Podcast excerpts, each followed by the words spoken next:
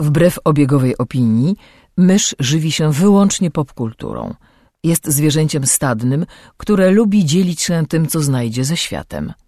Jej naturalnym sposobem komunikacji jest przerywany śmiechem słowotok. Słuchacie podcastu Myszmasz.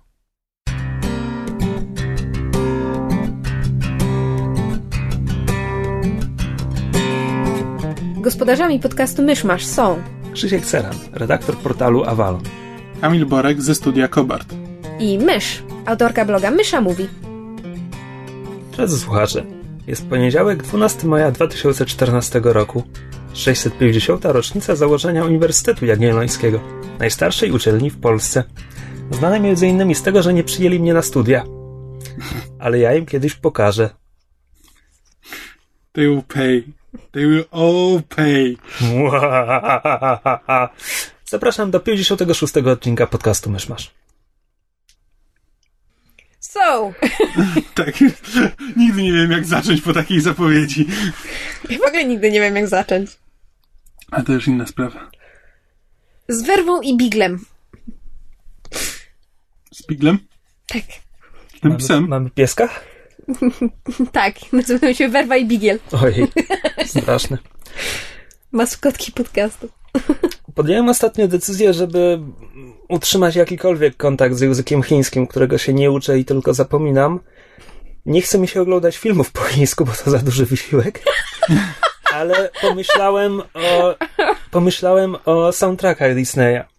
Tylko na początku, Uuu. na razie nie mogę ich, jeszcze ich nie znalazłem, tak jakbym chciał, więc tylko na YouTubie trochę pooglądałem. Ale to jest strasznie fajny pomysł. Co mi przypomniało, jakby rzeczy, o których wiem, z tyłu głowy zawsze mam fakt, Ale ale, ale jak tylko na nie trafiam, to jestem bardzo zaskoczony. Więc po pierwsze, wiedziałem, że sequele filmów Disneya, te, które są, wiesz, prosto na rynek DVD przeznaczone, że one mają mniejszy budżet, słabszą animację i tak dalej, i tak dalej. Znaczy, Ale nie, że aż tak. e,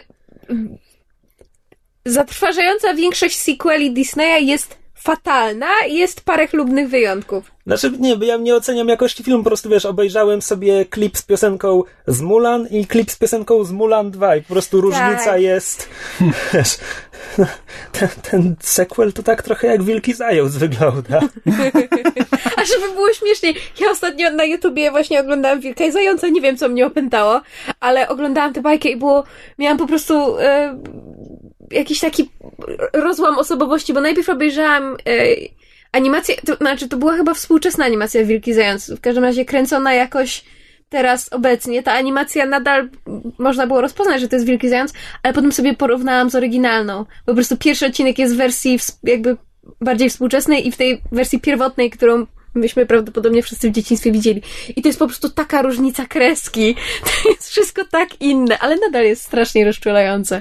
Tylko, że jak patrzę teraz na twarz zająca, to jest po prostu, on jest jak, jak te takie zajączki wielkanocne malowane, które można właśnie w okolicach Wielkanocy spotkać. Po prostu, wiesz, twarz, upiorna twarz bez wyrazu, z zaróżowionymi policzkami. Ten zajączek jest tak creepy.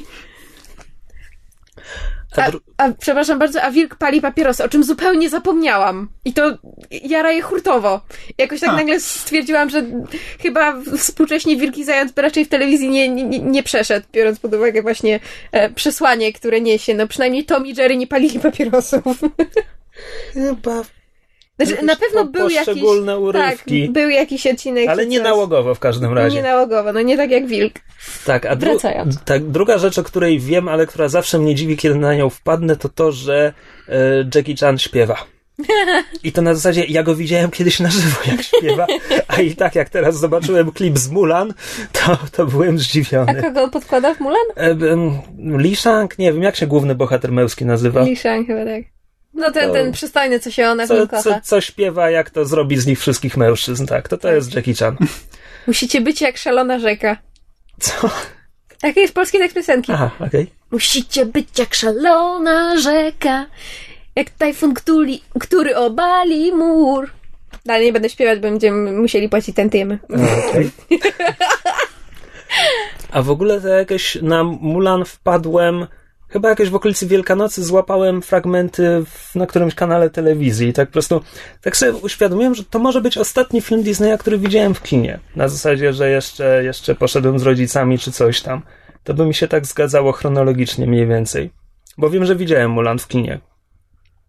Chyba też. Ja w sumie bardzo, wy, ba, bardzo wybiórczo widywałam Disneya w kinie, a poza tym ja jakby mimo osiągnięcia wieku 20 lat, to nadal chodzę na filmy animowane, tylko po prostu teraz rzadziej, bo jednak najpierw wolę film obejrzeć w oryginale, a nie w polskiej wersji językowej. Ale na pewno byłam, na pewno byłam na Herkulesie, na pewno byłam na, Nie, to na Mulan. Nie moje czasy, Herkules. Na Tarzanie chyba byłam. Czy Tym Tarzan bardziej. w ogóle był w Polsce? Był, był. Właśnie o to chodzi, że ja nie pamiętam. Pamiętam, że byłem w jakimś kinie studyjnym na Księdze Dżungli. O Jezu. To, to. Ale to było tak, że to jakoś... Że To była jakaś pusz- powtórka. Powtórka, tak, że No. właśnie dlatego w studyjnym jakimś kinie po prostu tych... Nie, myśmy z moim tatą się wybrali e, w IMAXie. W, w pewnym momencie wyświetlali najpierw Króla Lwa, a potem Piękną Bestię. I myśmy z moim ojcem poszli. Mój tata jest wielkim fanem Disneya, tak samo jak ja. Znaczy, może nie jakimś... Nie spędza swoich dni wyszukując, prawda, informacje w necie i oglądając tylko filmy, ale jak, jak, jak jest gdzieś film Disneya, to z przyjemnością sobie obejrzy. I pamiętam po prostu, e, jak czatowałam, po prostu si- siedziałam koło mojego taty i zerkałam tylko co pewien czas w lewo i czekałam, czy się rozpłacze na, na scenie śmierci Mufasy. Score! No, ale i w ten sposób przypomniałem sobie parę rzeczy o Mulan. E, na przykład, że to w sumie ciekawa bohaterka i z tych animacji disneyowskich Mm. jakby na pewno w, w tamtym czasie się wybijała na tle poprzednich. Nie księżniczka, person of color, em, Jej- wojownicza i mało kobieca. Jej motywacją nie jest zdobyć faceta, tak, ani- przy okazji przypadkiem ratuje świat. ani nawet, ani, ani nawet nie uciec z domu, bo w domu nudno, tylko no, Honor. Więc to wszystko jest fajne. You'll bring honor to us all. Z drugiej strony, w filmie o Chińczykach, gdzie głównym bohaterem jest Chinka, to złoczyńca ma najbardziej azjatyckie rysy.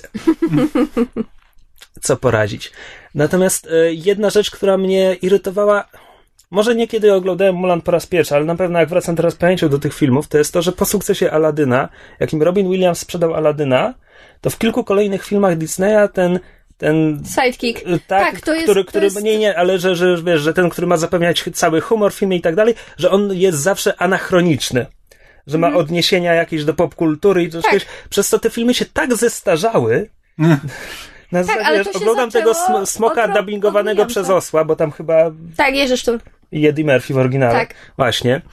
No To i to... Aż dziwne, że ich tak, tak się powtarzają w pewnych rolach. Dyshonor na ciebie, dyshonor na twoją rodzinę, dyshonor na twoją krowę. Przepraszam. Aha. Tak, to, to jest niebezpieczeństwo, jak zaczynasz rozmawiać O o Disneyu, tak. Disneyu przy myszy. Rozumiem. Dobrze. Już nie będę. Nie, ale ja się z tobą zgadzam. Właśnie też zauważyłam, że w momencie, kiedy... Znaczy, inaczej. Już wcześniej w Disneyu pojawiały się postacie właśnie takich e, sidekicków i to bardzo często tych wygadanych. Czasami były to, byli to niemi side, Nie no sidekicy. w, królu, w Królu Lwie masz, masz Tymona i Pumbę, tylko że Tymon i Pumba nigdy nie zaczynają, nie wiem, przerzucać się odniesieniami do Wayne's World, czy cokolwiek było popularne w latach 90. Power Rangers. Nie pamiętam już lat 90. Znaczy nie, Tego w Królu Lwie nie znaczy, ma. By, były czasami jakieś żarty, ale to bardziej na przykład wynikało z... z znaczy był, był jakiś ten subtelniejszy humor, a po, po sukcesie Aladyna i tego, co zrobił Robin Williams, jak najbardziej pojawiła się właśnie ta osoba tego sidekicka, który, wiesz, riffuje, jak, jak, jak stand-up comedian, po prostu tylko co chwila coś, jakiś, jakiś żart rzuca, jakieś odniesienie do popkultury. Mi to jakby osobiście nie przeszkadza, bo, bo z tego bardzo często powstają jakby kultowe e, teksty i cytaty, które się potem powtarza i, i właśnie rozmawiając o filmie zawsze, zawsze em, gdzieś tam w pamięci się odzywają, ale tak, to sprawia, że filmy się starzeją. To znaczy, ja bardzo lubię epokę em, Disneya, tak zwany renesans, czyli właśnie tam Aladdin, Król Lew, e, co tam jeszcze jest, Mała Syrenka, chyba Piękna i Bestia, chyba nawet Mulan też w to wchodzi, ale żeby było śmiesznie, znaczy ja te filmy lubię, one są bardzo dobre, były strasznie kasowe, ale tak naprawdę największy sentyment mam do filmów, które były na samym początku, czyli jeszcze z, z, z, z początków jakby studia Disneya. E, I tak naprawdę te filmy, które są po renesansie, czyli tam właśnie Lilo i Stitch, e, Atlantyda, e, Planeta Skarbów, to są filmy, które dla mnie mają charakter, a nie są właśnie taką box office'ową krową pieniężną, cash cow. Krowa pieniężna. Nie wiem, jak to przełożyć na polski. Nie tak. Nie tak. Kura znosząca złote No jaja. tak, no. Samograjem, no nie wiem jak to. O, samograj może być. Po prostu filmy Disneya w latach 90. były robione jakby niemalże pod linijki. One były bardzo um, oryginalne i tam było dużo świetnych pomysłów i, i właśnie na przykład jak porównać Króla Lwa i Alladyna i Małą Syrenkę i Piękną i Bestię, każdy z nich jest inny, ale wszystkie są bardzo podobne jednak pod pewnymi względami. Dobrze, rzućmy tego Disneya, bo będzie cały odcinek o Disneyu. Ale co, słuchasz, słuchasz Disneya po chińsku? Zacząłem na razie, tak. Bardzo mi się ten pomysł podoba, bardzo fajny. Jeśli muszę sobie rosyjski powtórzyć, to może też powinienem w O. Chryste, Disney po rosyjsku, muszę to zobaczyć. Może być ciekawe. Simba. Pani Majesz.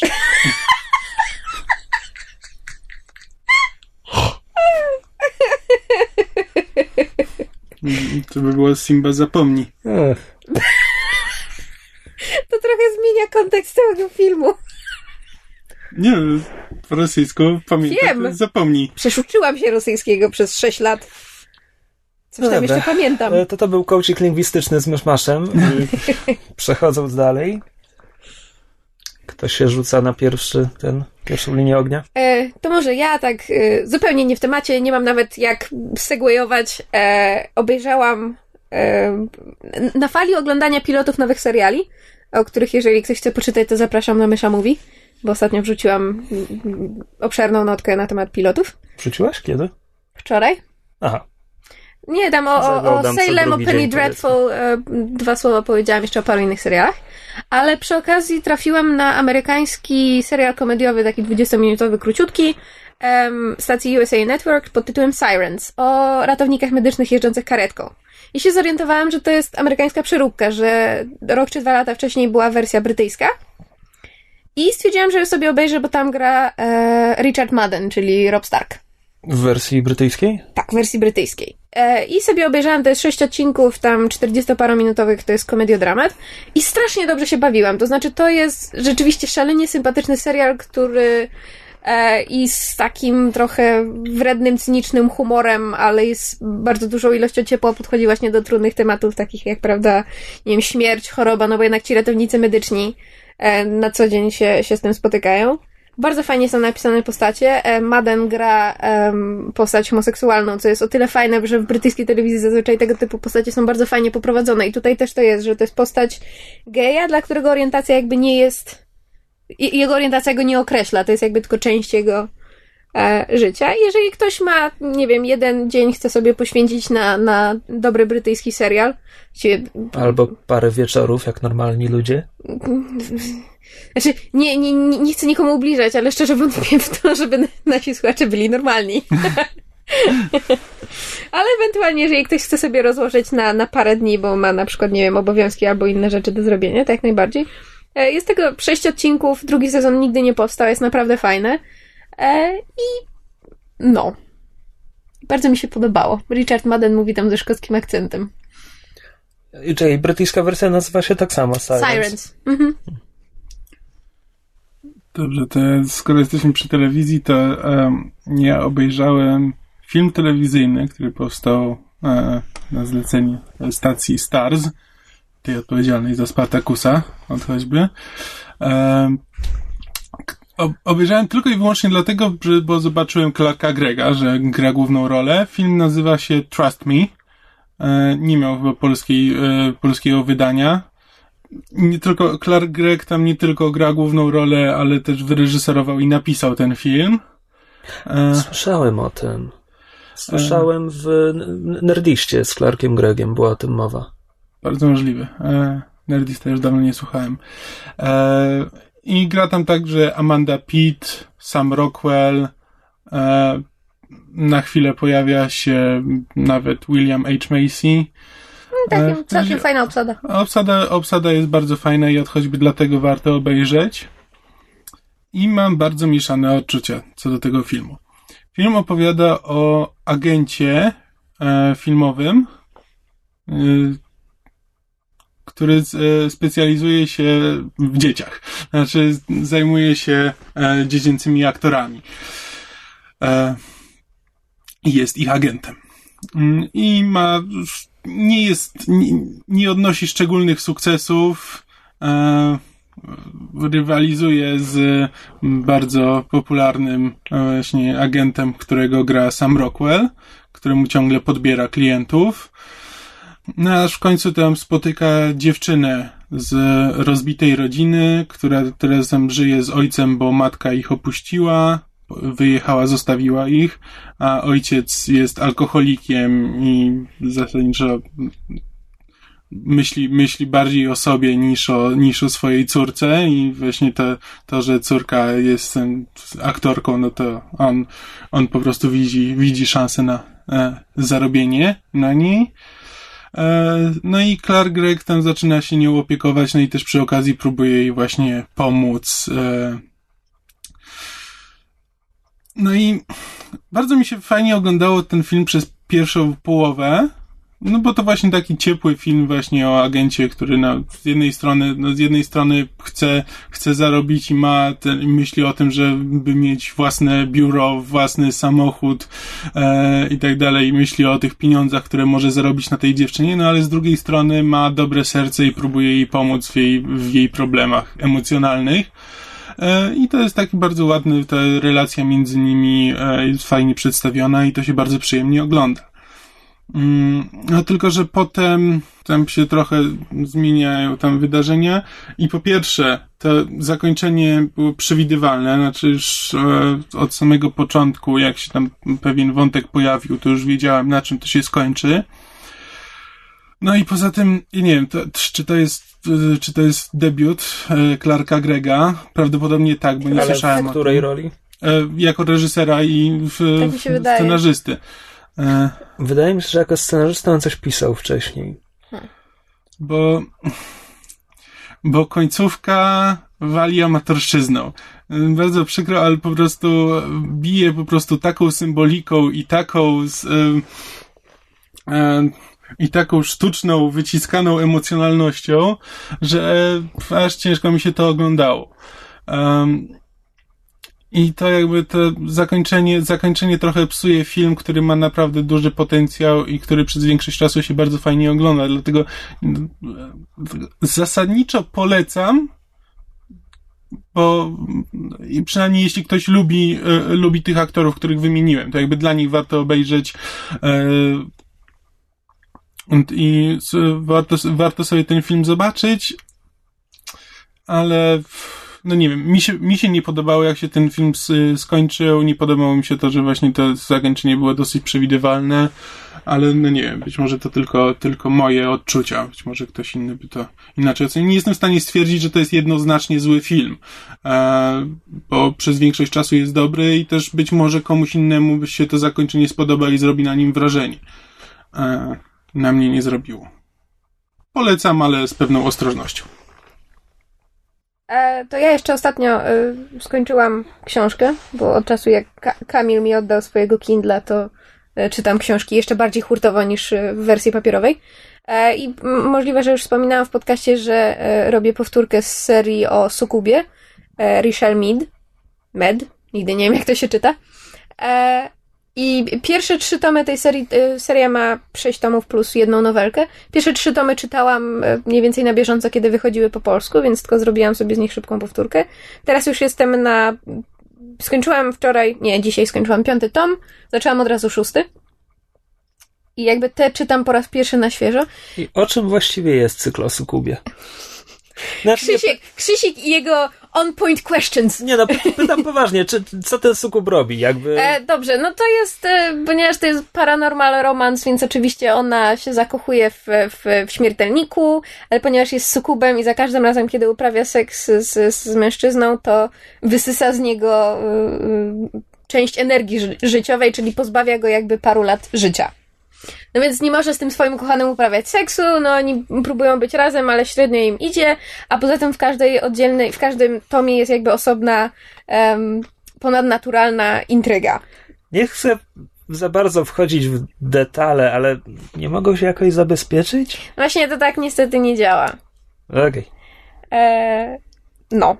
No i są jakieś tam intrygi z, z różnymi a to istotami z mitologii chrześcijańskiej, a to z jakimiś z innych mitologii, bo tutaj jakby świat przedstawiony jest bardzo delikatnie zarysowany, jest e, wie- wiemy, że jest jakby hierarchia chrześcijańska, czyli piekło i niebo, w której jakby egzystuje e, sukub jako e, e, piekielna służebnica, która dla piekła, prawda, Służy. służy, tak, e, wysysa z ludzi energię i, i sprawia, że ich dusze są bardziej mroczne. Albo tam kradnie ich dusze, już nie pamiętam, jak to jest w książce e, ujęte. A są jeszcze jakby wszystkie inne mitologie, systemy, bóstwa i cała reszta cała tajstwa jakby zupełnie obok, osobno, a czasem się krzyżują. No, zero po prostu jakiejkolwiek hierarchii należy to przyjąć. To nie jest jakoś super przemyślane, to jest po prostu czytadło. Ale w tym gatunku właśnie paranormalnych czytadeł jest bardzo fajne, dowcipne, postacie są szalenie sympatyczne. E, Ja tę postać główną właśnie Sukuba Georginy jakby po, polubiłam w pierwszym momencie, jak, jak tylko zaczęłam czytać pierwszy tom po polsku. Georgina. Georgina, nie zaczynaj, Nie będę. nie zaczynaj. E, I muszę powiedzieć, że bardzo mi się podoba jakby teraz, jak już jestem na, na tym szóstym tomie, widzę mniej więcej, jaki jest em, ten ogólny e, łuk fabularny, którym e, autorka e, objęła wszystkie, wszystkie sześć tomów i, i, i rzeczywiście teraz jestem w stanie z perspektywy czasu zobaczyć, jak w każdym kolejnym tomie rzucała e, wskazówki do tego, co się zakładam, prawdopodobnie teraz wydarzy w szóstym tomie. E, Jeżeli ktoś, e, że tak powiem, lubi jakieś takie właśnie proste czytadła, nie wiem, takie, co się na przykład kupuje na, na dworcu do pociągu i po przeczytaniu wyrzuca albo oddaje, to to jest mniej więcej ten poziom. Tylko po prostu w tym, czym jest, jest naprawdę sympatyczny i, i, i ja mam po prostu do tych książek słabość. E... No. I to tyle. Okej. Mówiłam dwa słowa.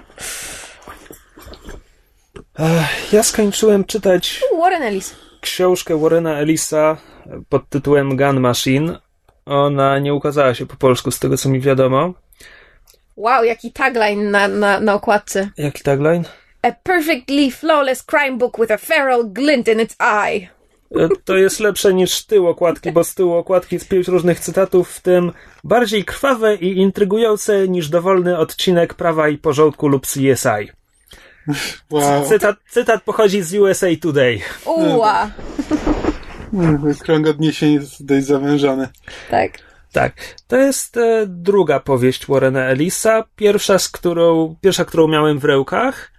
E, jakby zaintrygowała mnie samym pomysłem. Jeszcze zanim się ukazała, jak tylko usłyszałem, wiesz, na czym to polegało rok temu ponad, to, to wiedziałem, że będę chciał to przeczytać. Więc rok temu to się mniej więcej ukazało, więc potem już wystarczyło tylko poczekać, aż ukaże się w miękkiej okładce. co chwilę zajęło. A pomysł wyjściowy jest taki. Nowojorski detektyw kompletnie przypadkiem trafia do mieszkania, w którym nie ma, nie ma żadnych mebli, sprzętu, śladów życia, nic. Jest tylko broń. Setki, setki sztuk broni na, na podłodze, na ścianach, ułożone w jakieś dziwne wzory, e, które coś pewnie znaczą dla osoby, która to zrobiła. I szybko się okazuje, że każda sztuka broni w tym mieszkaniu była wykorzystana do popełnienia e, niewyjaśnionego morderstwa na przestrzeni poprzednich 20 lat. To, to jest punkt wyjściowy. Rzeczywiście brzmi jak odcinek CSI albo Prawo i Porządek. Co, e, no ta książka jakby przestrzega zasad tych policyjnych, policyjnych procedurals na zasadzie jakby no, no tak, to jest jak, jak odcinek jakiegoś te- telewizyjnego serialu kryminalnego. Mm. Bohaterem jest e, może nie tyle zmęczony detektyw, co właściwie niezainteresowany życiem, że nam po, po kilkudziesięciu stronach zaczyna przyznawać, że ta sprawa to jest pierwsze, co tak naprawdę zainteresowało od, od iluś ładnych lat. Na zasadzie, że on jest kompletnie wyłączony z życia, nie, nie, nie bardzo ma przyjaciół. Wiesz, jak, jak nie jest na służbie, to siedzi, siedzi w mieszkaniu, czyta książki i słucha muzyki. E, Warren Ellis jest znany z e, takich tropów, które jakby sz- szlaki, które, które, które sam przetarł i którymi sam teraz e, chodzi, więc e, jego prace są znane z tego, że jest tam na przykład e, palący papierosy facet w, w garniturze, który jest cynicznym, wiesz, zgryźliwym cynikiem oraz łatwo się denerwująca, krzycząca kobieta grożąca ludziom przemocą. Obie te postaci są w tej książce i, i kiedy Elisy pisze, to zazwyczaj się je fajnie czyta i tutaj też się je fajnie czyta. E, Sprawa jest, jest dość wciągająca. Ellis jest brytyjskim autorem, więc tak jakby siadając do tego trochę się zastanawiałem, czemu brytyjski autor umieszcza akcję w Nowym Jorku, e, ale fabuła jest jakby bardzo uzasadniona. Jakby Mhm. ta fabuła musi się dziać w Nowym Jorku ze względu na to, kim jest zabójca i, i co on sobie wyobraża. Mm.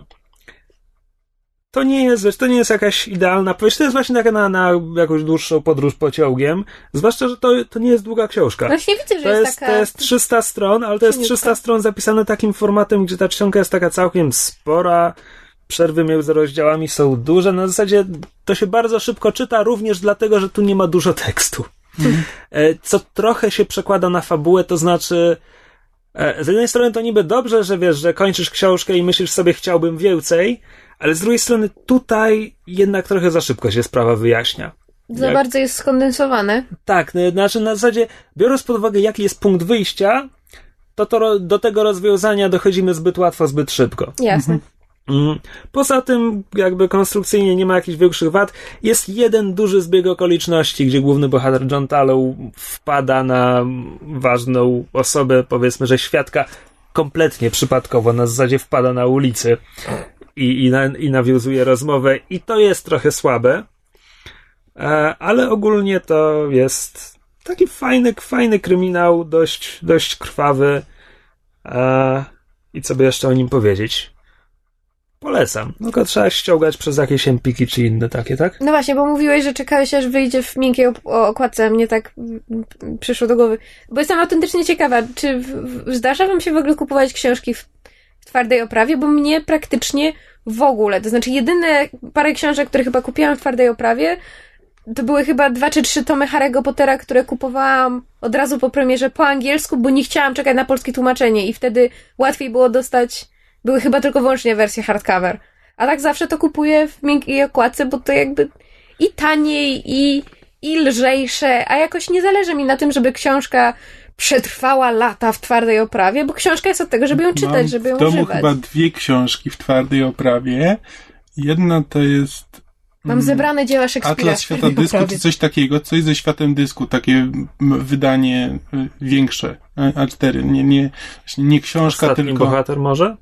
A może myślę o ostatnim bohaterze, powieść? tak, być może ilustrowany ostatni bohater w hardcoverze, a, a drugie to Kubuś Puchatek. O, I to wszystko. rzeczywiście, książki dla dzieci to Znaczy, ja czasami kupuję coś w twardej okładce, jeśli to jest na przykład coś e, po angielsku, na co naprawdę długo czekałem. Mhm. E, Pratchettów nie kupuję, bo moja dobra przyjaciółka to robi i ja od niej pożyczam, za co jestem jej bardzo wdzięczny, jeśli przypadkiem tego słucha. E, No ale na przykład jak Martin po siedmiu latach wypluł taniec smoków, to kupiłem to w twardej oprawie. No tak. Ale jakby nie wyszukujecie specjalnie, nie, nie ma takiego, że o, muszę mieć hardcover, książka musi Nie, przetrwać nie, lata. nie, nie, zdecydowanie. Wręcz Ja właśnie wręcz przeciwnie No, ja czekam też na tak miękką myślę. okładkę, to, że zawsze to jest te 10 zł mniej i, Mm. i w ogóle. Wracając, to e, tak, to jest Gun Machine to jest dopiero druga powieść Warrena Ellisa, ale Ellis jest mo- jednym z moich absolutnie ulubionych scenarzystów komiksowych. I tak jak chciałbym pokrótce maraton przez jego twórczość zrobić. E, przede wszystkim Warrena Ellisa nie należy mylić z Warrenem Ellisem, muzykiem, który gra z Nickiem Cave'em. I nie, jeszcze jest chyba. A nie, to jest, jak on jest? Easton Ellis Brand, Brandon. Ten, co napisał Psycho. Aha. On też ma nazwisko Ellis. Oni mi się zawsze mylą. Nie jest jeszcze parę osób, które ma na nazwisko Wyspa Alice. Elisa też ma na nazwisko Elis. No jakby nie jest aż takie. Zdarzają się. Wyspa ludzie. Elisa, naprawdę. Naprawdę. Musiałeś bardzo. bić te szpile. Musiałem. E, dobra. Ellis pisze komiksy od e, 25 lat mniej więcej. Według jego bibliografii na Wikipedii pierwsza publikacja jest z 1990. E, zaczynał oczywiście tam w jakichś angielskich tytułach, których nie znam, ale już e, w pierwszej połowie lat 90. już robił dla Marvela. I co, no, robił dla Marvela, robił dla DC, robił dla trochę mniejszych wydawnictw, takich jak e, Avatar, Onipress, e, coś dla Image też e, i tak dalej, i tak dalej. I jego... Przepraszam, zastanawiam się, jaką metodologią do tego podejść. Czy, czy iść po wydawnictwach, czy po tym, co najbardziej lubię, czy... Metodologia. Chryste. Dobra. Dobra, więc może tylko, tylko żeby, żeby była nota kronikarska, bo sam tego tak naprawdę nie znam. Ale jak się mówi o Elisie, to się wymienia jednym tchem e, takie rzeczy jak Planetary i Author- Authority. Authority. Myszu, dobrze to mówię? Authority. Nie, Authority. Właśnie. E, Planetary to jest e, krótki cykl o grupce, nazwijmy to odkrywców, którzy w XXI wieku badają różne rzeczy, różne niezwykłe rzeczy, jakieś statki zagubione między wymiarami, jakieś inne takie. Ja zacząłem, tylko początek tego czytam, ale wspominam, bo to jest jakby jego, jego istotny tytuł. Podobnie Authority. tak. To jest cykl. O, e, to wyrosło z grupy, która nazywała się Stormwatch. E, I to jest o grupce superbohaterów, którzy jakby dążą do poprawienia świata za wszelką cenę, w tym chyba idą wbrew żołdom ziemskim i tak dalej. I ja posługuję się samymi ogólnikami, bo tego nie czytałem w ogóle, ale wymieniam. Poza tym jedno i drugie ukazało się po polsku. E, Wydawnictwo Manzoku, zanim padło, to to, przepraszam, zanim się zrestrukturyzowało, e, to to wypuściło w tanich dedalusach. Jeszcze niedawno można było znaleźć po 4 zł za... Zrestrukturyzowało w nicość, czy... No właśnie nie wiem, nie wiem, Co ale, ale wiem, stało? że, wiem, że wyprzedawało wszystko, co miało w magazynach i dlatego w Dedalusach można to było dostać za grosze. Magnum opus Elisa, napisanym dla Vertigo, jest Transmetropolitan.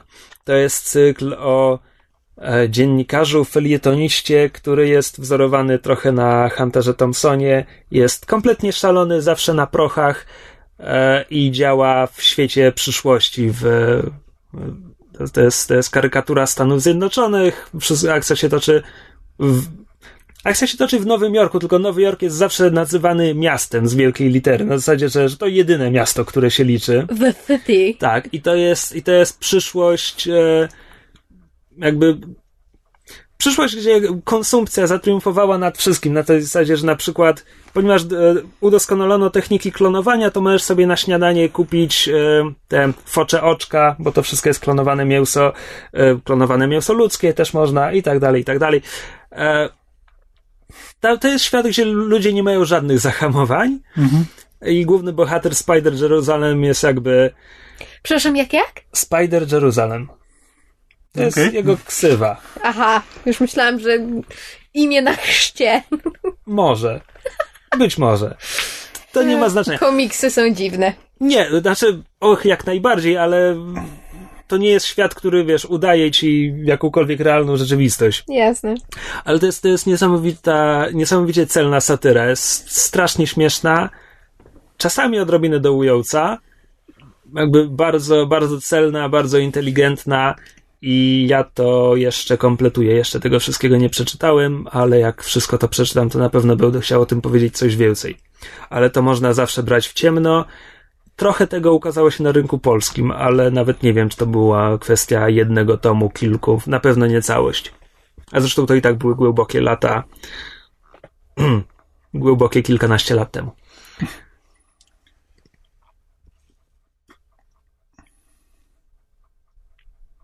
Tak, e, i te rzeczy, które właśnie te Planetary Authority to było pisane dla wydawnictwa bodajże Wildstorm.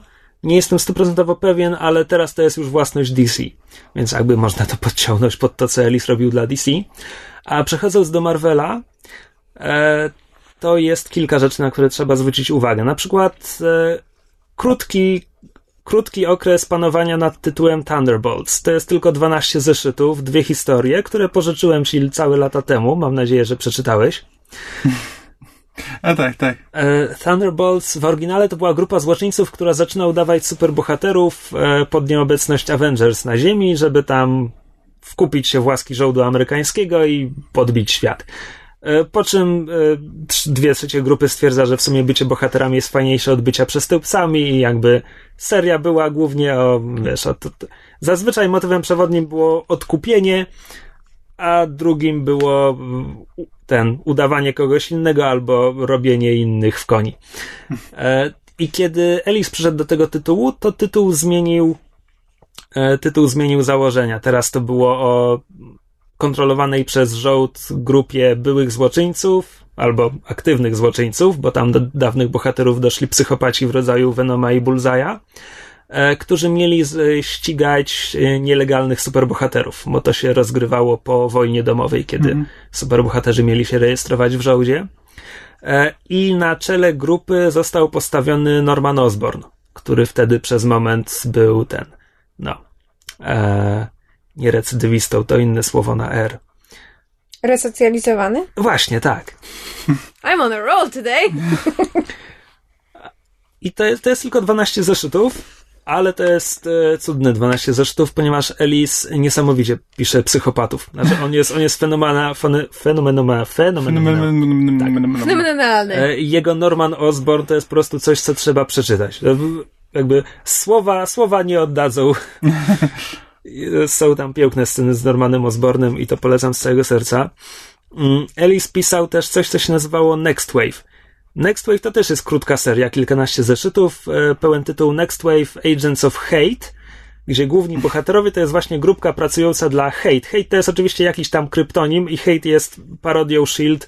Na czele Hate stoi gość, który nazywa się Dirk Enger i jest parodią Nicka Fury'ego, a cało, cały Next Wave to cały Next Wave to była obłędna seria na zasadzie tak. Są komiksy, są komiksy mm, zabawne, są komiksy komediowe, są komiksy, które są pastiszem, są komiksy, które są parodią i gdzieś tam jeszcze daleko, daleko jest Next Wave. Next Wave to była po prostu jazda bez trzymanki, gdzie bohaterzy muszą walczyć, nie wiem, z, z tymi z uzbrojonymi misiami, przytulankami, bo coś tam, bo ktoś ich nimi bombarduje. To jest seria, gdzie nic nie ma sensu, gdzie jednym z głównych złych jest inteligentny tyranozaur. Po prostu Okej, tak, e, brzmi dobrze. warto, w każdym razie, warto. Jak się nazywa? Next Wave? Next Wave. E, Next Wave się ukazywało trochę wcześniej, e, mniej więcej w tym samym czasie co Wojna Domowa. A kiedy w Marvelu szalała Wojna Domowa, to prawie każdy komiks Marvela przynajmniej parę zeszytów miał z takim wielkim banerem na pół strony niebieskim lub czerwonym i na, napisem Civil War, coś tam, coś tam. E, Next Wave miało jeden taki numer, ten banner był w szkocką kratę, a bohaterowie na okładce trzymali, trzymali e, plansze z podpisami w rodzaju e, nie obchodzi nas to i Mark Millar liże kozy. Oczywiście. Także tak, e, Next Wave bardzo warto. Co tam jeszcze, co tam jeszcze? Ellis często przychodzi do, jakiego, do jakiejś serii tylko na kilka numerów. Na przykład napisał kilka, kilkanaście numerów Astonishing X-Men po, po Josie Widonie mm, i tak dalej. Teraz, trzy miesiące temu ruszyła jego nowa seria dla Marvela e, o Moon Knightie. Moon Knight to jest jeden z mniej znanych bohaterów Marvela i nie będę w to wnikał, bo to trudna sprawa. W każdym razie, na razie wygląda to tak, że, że każdy po prostu zeszyt jest zamknięta historia. Tak, taka malutka komiksowa nowelka e, z niesamowitym rysownikiem. E, Declan Shalvey, jeśli dobrze pamiętam, to rysuje i, i wizualnie to robi fenomenalne wrażenie. Także są tylko trzy zeszyty na razie, ale, ale już polecam na przyszłość. E, I Ellis, nawet kiedy jest, że tak powiem, na smyczy, to znaczy pisze tak normalne rzeczy, jak tylko się da, to, to zawsze to jest coś, na co warto zwrócić uwagę. Jeden z pierwszych tytułów, które pisał dla Marvela, to był Excalibur. Excalibur to była grupa założona przez Nightcrawlera, Colossusa i Shadowcat, chyba w Wielkiej Brytanii, kiedy w Ameryce X-Meni przestali działać, bo coś tam, historia z lat 80. E, I to w- momencie, kiedy Ellis to pisał, to byli po prostu europejscy X-Meni. To było takie założenie grupy. I to jest chyba najbardziej tradycyjny komiks superbohaterski, jaki czytałem, który Ellis napisał i w dalszym ciągu jest strasznie fajny. Bardzo zabawny. Ellis tam wprowadza bohatera e, Pi- Pita Wisdoma, brytyjskiego agenta żołdowego, który też jest mutantem. Zawsze chodzi w czarnych garni- garniturach i pali papierosy. Jakby ktoś szukał tej, wiesz, elisowskich postaci. Tak naprawdę e, z rzeczy, które Ellis pisze dla dużych wydawnictw, DC, e, Marvel, jego rzeczy dla Image chyba jeszcze nie czytałem. A właśnie, z tego co ukazało się po polsku był Detektyw Fell. To jest coś, co pisał dla, dla Image. Nie miałem tego w rękach, ale wiem, że wiem, że można dostać polskie wydanie.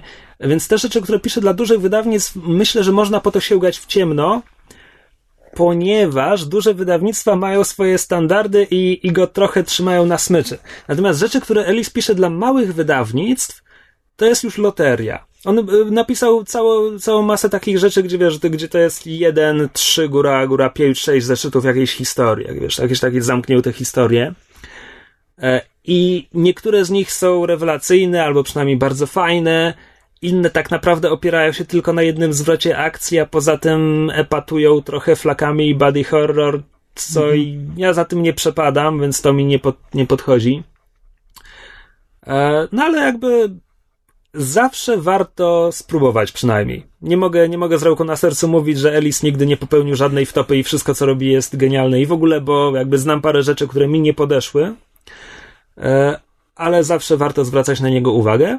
Były już dwa filmy w oparciu o jego komiksy, a może tylko jeden komiks, bo mowa o Red i Red 2. A, Z Bruce'em Willisem, Johnem Malkowiczem i kim tam jeszcze. Helen Mirren. Tak. I pamiętam z bloga Elisa, gdzie wypowiedź. e, Ludzie pytają mnie, czemu sprzedałem prawa do ekranizacji Red. Po czym Elis umieszcza zdjęcie swojej córki z koniem. Po czym jest tekst. E, teraz proszę, kupujcie bilety do kin. E, ta, ta bestia żre siano jako pełtana. Także tak, podsumowując, Warrena Ellisa strasznie lubię, staram się w miarę możliwości śledzić to, co robi i, i uzupełniać braki. Pomału, więc pewnie kiedyś za te planetary i inne rzeczy, których nie potrafię wymówić, też się wezmę, ale kiedyś. Ja już w sumie nic nie mam w tym tygodniu, ale tylko mogę dosłownie dwa słowa, bo już napisałem to w komentarzu e, na stronie na temat Spidermana, ponieważ e, Grey Fox e, tam stanął w obronie Spidermana i tego, że to, jak ja stwierdziłem, że to jest najgorsza gra o Spidermanie ostatnich lat. I dałem Spidermanowi jeszcze jedną szansę i zmieniłem zdanie, bo to jest najbardziej rozczarowująca gra o Spider-Manie ostatnich lat, bo jakby to, że są, są gry gorsze, to jest prawda. E, Tylko, że wtedy zazwyczaj to wiadomo od samego początku i po prostu wszystko, wszystko w tych grach jest nie tak. A tutaj wszystko jest prawie dobrze. Znaczy, gdyby tylko ktoś nad tym przysiadł jeszcze przez kolejnych parę miesięcy, to to by była dobra gra. Ale właśnie najbardziej rozczarowujące jest to, że wszystko jest prawie.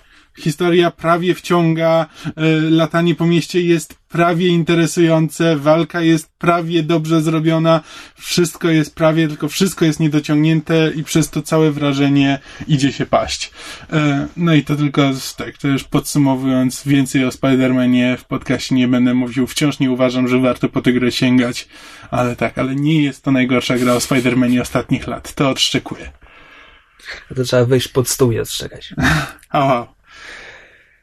Skoro zeszliśmy na gry komputerowe, to zacząłem się bawić e, drugim Dragon Age'em i no gram od tygodnia, do końca jeszcze pewnie daleko i w tym momencie są, są w tej grze rzeczy, które mi się bardzo podobają, albo przynajmniej podobają i są rzeczy, które mnie strasznie irytują i jeszcze nie wiem, jeszcze nie wiem co przeważy do końca gry. To jest, to jest standard przy obcowaniu z grami BioWare'u.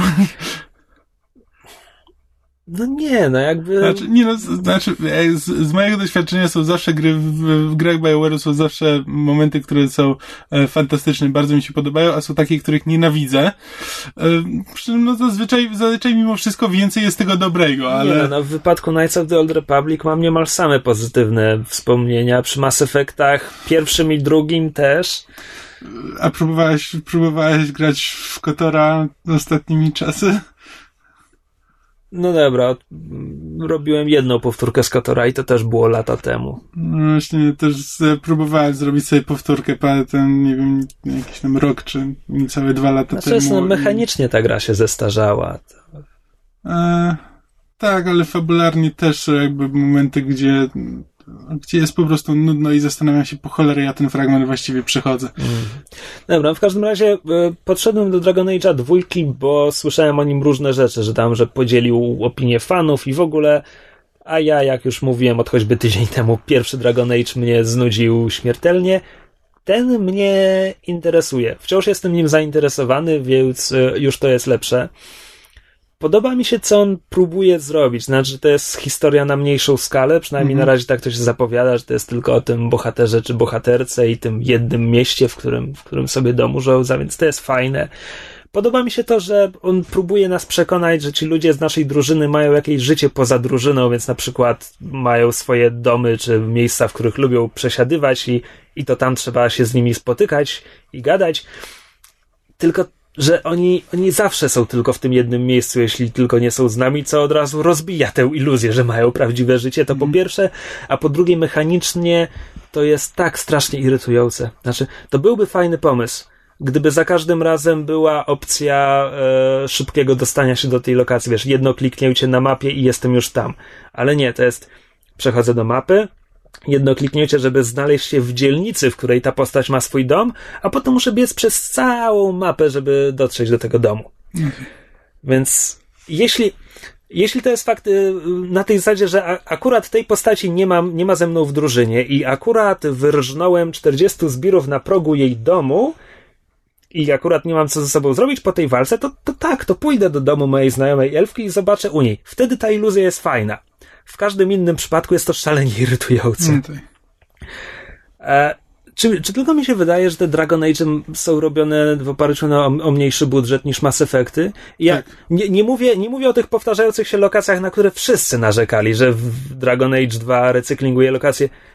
Co to jest za argument? Mass Effect recyklingował lokacje, jaskinie w Skyrimie są recyklingowane. Mi to nigdy nie przeszkadza, więc y, nie to, to mnie nie obchodzi, ale Znaczy, wiesz, mimo wszystko w większości innych gier to są jakieś tam fragmenty, albo jest składane z tych samych fragmentów, pewne się powtarzają, ale tutaj masz po prostu cały czas te same plansze. Jak ja gram w tę grę przez, nie wiem ile tam, 20-30 godzin, coś takiego, nie wiem na ile to wystarcza, jakby na początku też miałem takie podejście, że właśnie słyszałem o tym, że są te same ten i z, z, zaczynałem grać w tę grę, no dobra, no to jeszcze raz widzę tę lokację. No ale po raz 50, kiedy przychodzę dokładnie to samo, mam te same praktycznie potwory w tych samych momentach i już wiem, że tam za chwilę będzie potwór, bo już przygrałem w to 50 razy i że tam jest potwór, albo czasami go tam nie ma, ale jeśli go tam nie ma, to znaczy, że jest e, w, w lokacji dalej, to już w którymś momencie e, już znam je na pamięć. Już przechodzenie, szczególnie jeśli ja mam też tą kompulsję, że muszę przejść każdego sidequesta i jak tylko mi jakaś postać powie, że ma szczury w piwnicy i czy mogę je dla niej zabić, to tak, tak, oczywiście, że tak, bo to zawsze jest 20, 20 złotych monet więcej i 30 punktów doświadczenia. I muszę wykonać każdego questa pobocznego, no to w którymś momencie mówię, miałem do, te, miałem do tego bardzo optymistyczne podejście, jak podchodziłem, że a no to trudno, przynajmniej ten, y, ważne, że historia była ciekawa i postaci były ciekawe i te lokacje ten, ale e, ale już w pewnym momencie, no to mówię, to odbiera, odbiera przyjemność, że kiedy już wiem, co mnie czeka za każdym rogiem. Okej. No dobra, no ja na, na razie tego nie odczuwam, natomiast ten mniejszy budżet, jakby tak, pierwszy Dragon Age miał fatalny voice casting. Po prostu fatalny. Nie znajduję niczego na jego obronę. Tutaj jest trochę lepiej, ale to wciąż jest. To w, wciąż się dziwię, że, że produkcja BioWare ma tak rozstrzelony, bo, bo niektóre, niektóre postaci są dobrze obsadzone i dobrze zagrane, niektóre są nawet nieźle zagrane, ale koszmarnie obsadzone. Jest, jest jakiś bu- zbuntowany elf, zbiegły niewolnik, który mówi tak zaskakująco głębokim głosem, po prostu, że to się dobywa z takiej chudej sylwetki, to po prostu strasznie dziwne rzeczy się tam dzieją. E, więc niektóre głosy mi nie pasują. O ile ogólnie historia mi się podoba na zasadzie, że ten bohater próbuje sobie ułożyć życie w tym mieście i to są ludzie, których tam spotyka, o tyle miejscami to jest koszmarnie napisane, że niektóre dialogi są straszne. E, nawet te wiadomo, że BioWare zawsze posługuje się archetypami, kiedy mowa o postaci z drużyny. To po internetach krążą, krążą takie tabelki, kto jest kim w każdej grze. I jest na przykład ten, ten wzorzec postaci młodej, naiwnej dziewczyny. Jeszcze na, na, zazwyczaj jest trochę, nie wiem, niezgrabna czy niezręczna w sytuacjach socjalnych i tak dalej, i tak dalej. I to jest, to jest Tali z Mass Effecta, to jest Mission 2 z pierwszego Kotora. W Dragon... Leilana? Kto? Leilana ona się chyba nazywa? W Dragon Age'u drugim? To jest postać z pierwszego Dragon Age. Nie, nie. Czy W, coś mi się w, w, wydaje. Dragon, w Dragon Age'u drugim to jest Elfka Meryl. I... A nie ma tej Leilany? W... Nie wiem, jeszcze, jeszcze nie spotkałem. W każdym razie zmierzam do tego, że tak jak strasznie lubiłem WoW, Mission WoW w Kotorze, strasznie lubię Tali w Mass Effectach, ta postać mnie tak cholernie irytuje w Dragon Age drugim. I nie wiem, czy to jest kwestia, wiesz, że, że jeszcze jej taki głos dobrali, czy coś. Dobra. Przy prowadzeniu dialogów jest to kółko z Mass Effecta, tylko jeszcze się pojawiają ikonki, wiesz, jest y, gałązka oliwna, kiedy to jest rozwiązanie dyplomatyczne, czy zazwyczaj po prostu inteligentne e, i tak dalej. Oczywiście przy opcjach romantycznych to jest zawsze serduszko, wiesz, żeby nie było kompletnie wątpliwości, co, co, co się wydarzy. Ale prawie zawsze w rozmowie jest też opcja żartobliwa. Jest uśmiechnięta twarzyczka, się pojawia i w ogóle i Jezus Maria, jakie to są suchary, jak- jakie to są żenujące. Ja nie wiem, kto to pisał. To jest po prostu straszne. Ja lubię, lubię grać dowcipnymi postaciami, ale tutaj po prostu aktywnie tego unikam, bo nie mogę słuchać tego, co moja postać mówi. Więc to mnie boli. Ale to są takie, w sumie to są drobne rzeczy. Natomiast e, są rzeczy, które. Znaczy, rozdźwięk między, między światem przedstawionym a mechaniką gry w paru. W niektórych aspektach jest koszmarny. Na zasadzie, okej, to jest ta historia na mniejszą skalę. O tym naszym bohaterze, który próbuje sobie ułożyć życie jako, mm, nie wiem, w moim wypadku jako najemniczka w tym mieście i coś tam. I okej, i to jest życie na ulicach miasta i biedne dzielnice i spoko, dobra. Tylko, że teraz zaczyna się walka. Wyskakuje mi z ciemnego zaułka 20 zbirów i nagle niebo się wali, kule ognia na nich lecą po prostu tak. Z jednej strony wybrałem sobie łotrzyka jako klasę i tam jedna umiejętność to jest jakaś tam flaszka z płynem, który oszałamia przeciwników i użycie tego to jest animacja, gdzie moja bohaterka kopniakiem posyła taką flaszkę, która się rozbija i oszałamia przeciwników i to jest fajne, dobra.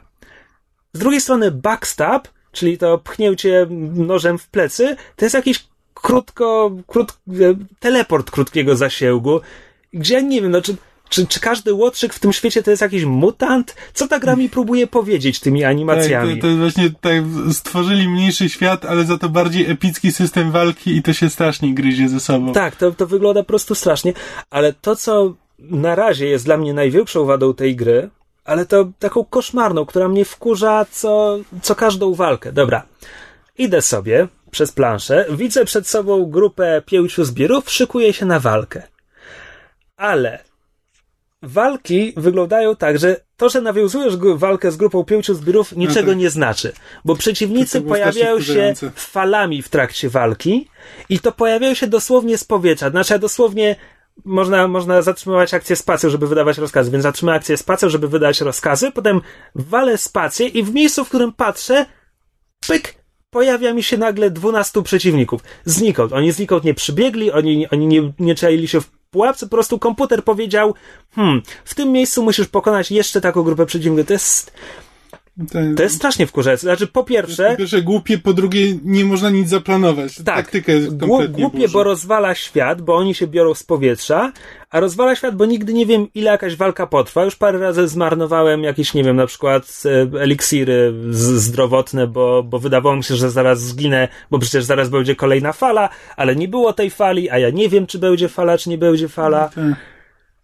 Także tak, widzę, widzę chyba, czemu ta gra podzieliła, Mm. podzieliła fanów. No bo, bo oni po prostu bardzo, bardzo chcieli skrócić okres em, de, deweloperki tego.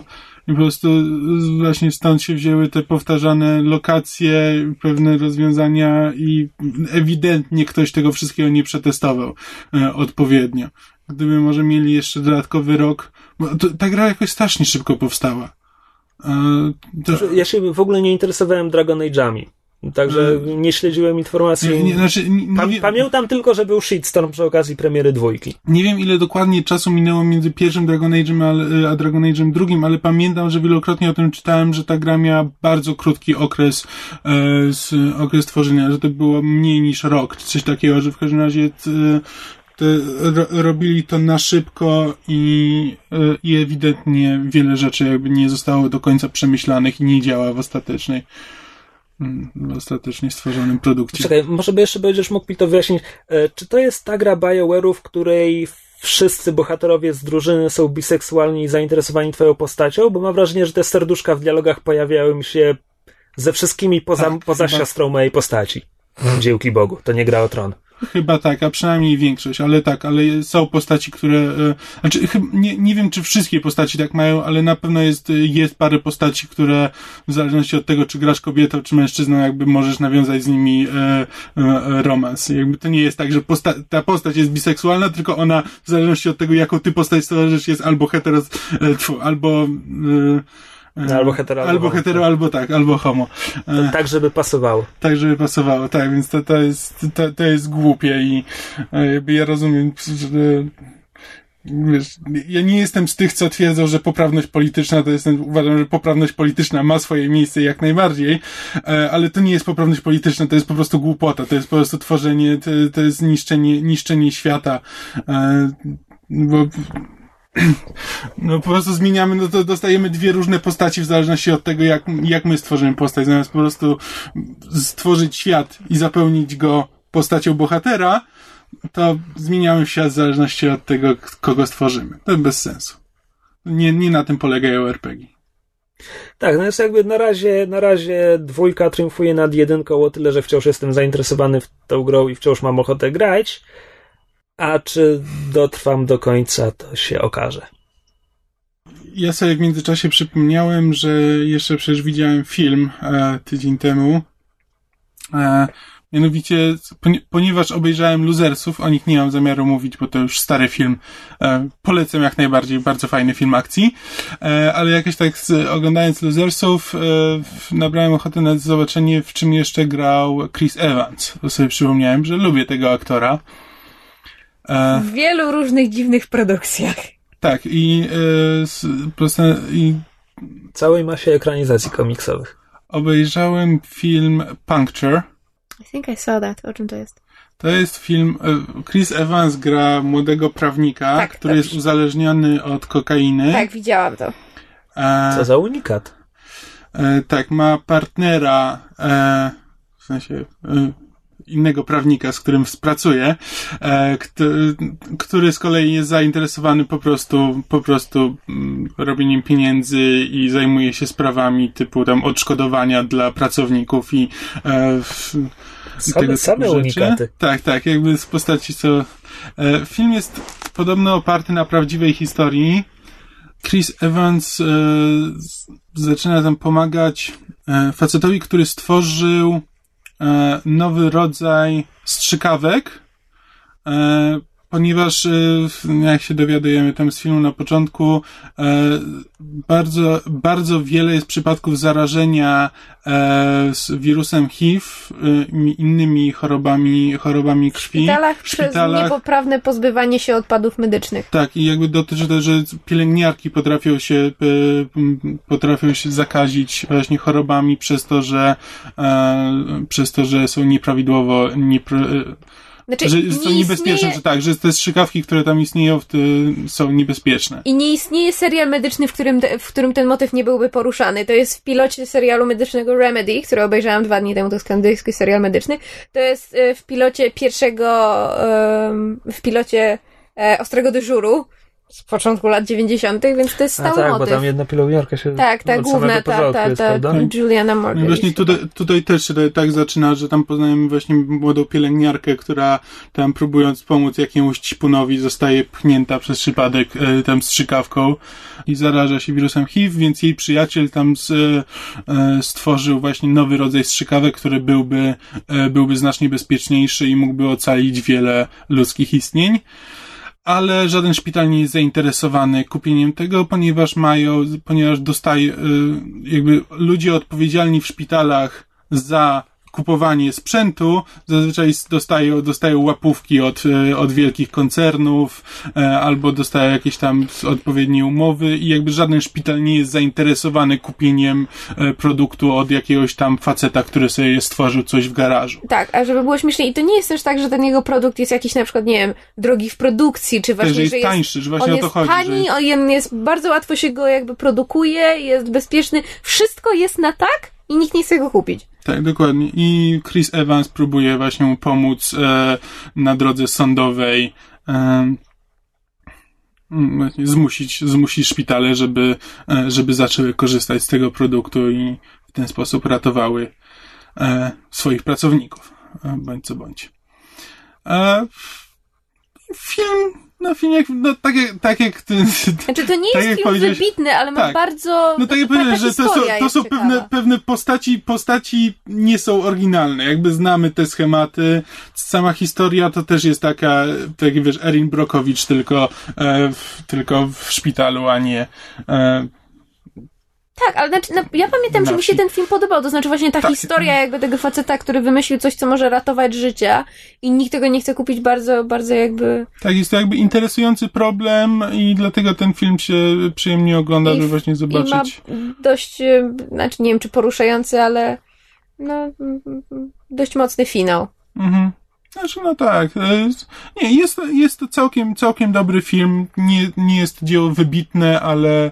e, Evans tam dobrze gra, z tego co tak, pamiętam. ale jeśli kogoś interesują dramaty prawnicze właśnie tego, tego Albo typu jak Evansa. to e, albo tak, albo A z właśnie. którego roku to jest film?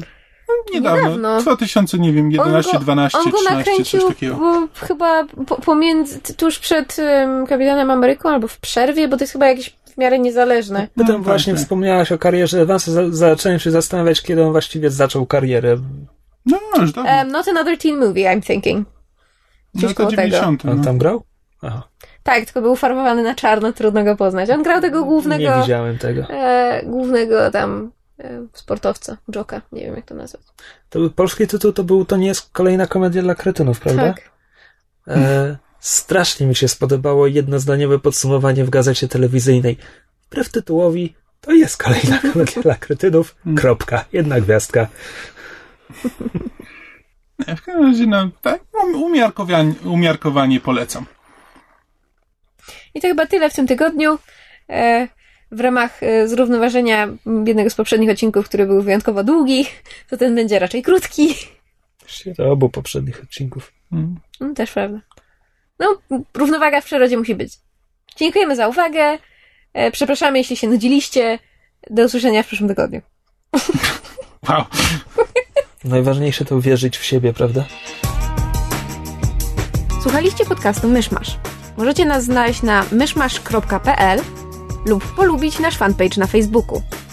Możecie nam także wysłać maila na myszmaszpodcast.gmail.com Jeśli do nas napiszecie, będziemy szczęśliwi, jak dziobak w piżamie.